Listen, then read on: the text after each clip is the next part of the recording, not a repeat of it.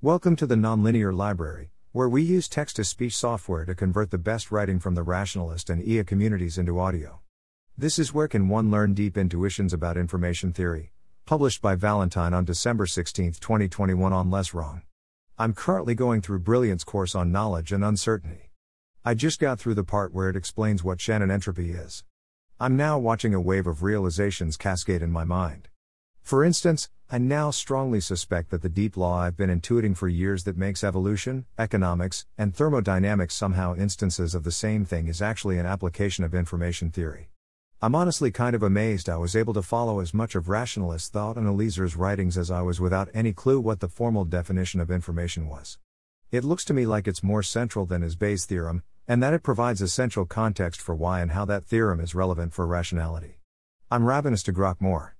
Sadly, though, I'm bumping into a familiar wall I've seen in basically all other technical subjects. There's something of a desert of obvious resources between. Here's an article offering a quick introduction to the general idea using some fuzzy metaphors, and here's a textbook that gives the formal definitions and proofs.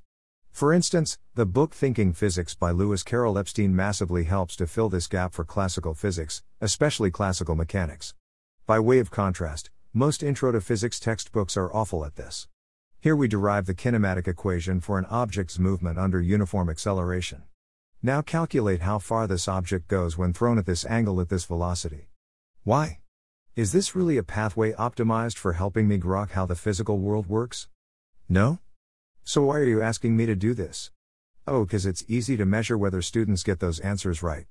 Thank you, Goodhart. Another excellent non example is the Wikipedia article on how entropy in thermodynamics is a special case of Shannon entropy. Its length is great as a kind of quick overview, but it's too short to really develop intuitions. And it also leans too heavily on formalism instead of lived experience. For instance, it references Shannon's equals bits of information, but it gives no hint that what a Shannon is measuring is the average number of yes no questions of probability half that you have to ask to remove your uncertainty. Knowing that's what a Shannon is, courtesy of Brilliant's course, gives me some hint about what a Hartley equals base 10 version instead of base 2 Probably as I'm guessing it's the average number of questions with 10 possible answers each, where the prior on each answer is one tenth, that you'd have to ask to remove your uncertainty. But then what's a NAT equals base E version? What does it mean for a question to have an irrational number of possible equally likely answers? I'm guessing you'd have to take a limit of some kind to make sense of this, but it's not immediately obvious to me what that limit is, let alone how to intuitively interpret what it's saying. The Wikipedia article doesn't even hint at this question, let alone start to answer it. It's quite happy just to show that the algebra works out. I want to learn to see information theory in my lived experience. I'm fine with technical details, but I want them tied to intuitions. I want to grok this. I don't care about being able to calculate detailed probabilities or whatever except in as much as my doing those exercises actually helps with grokking this. Even a good intuitive explanation of thermodynamics as seen through the lens of information theory would be helpful. Any suggestions? Thanks for listening. To help us out with the Nonlinear Library or to learn more, please visit nonlinear.org.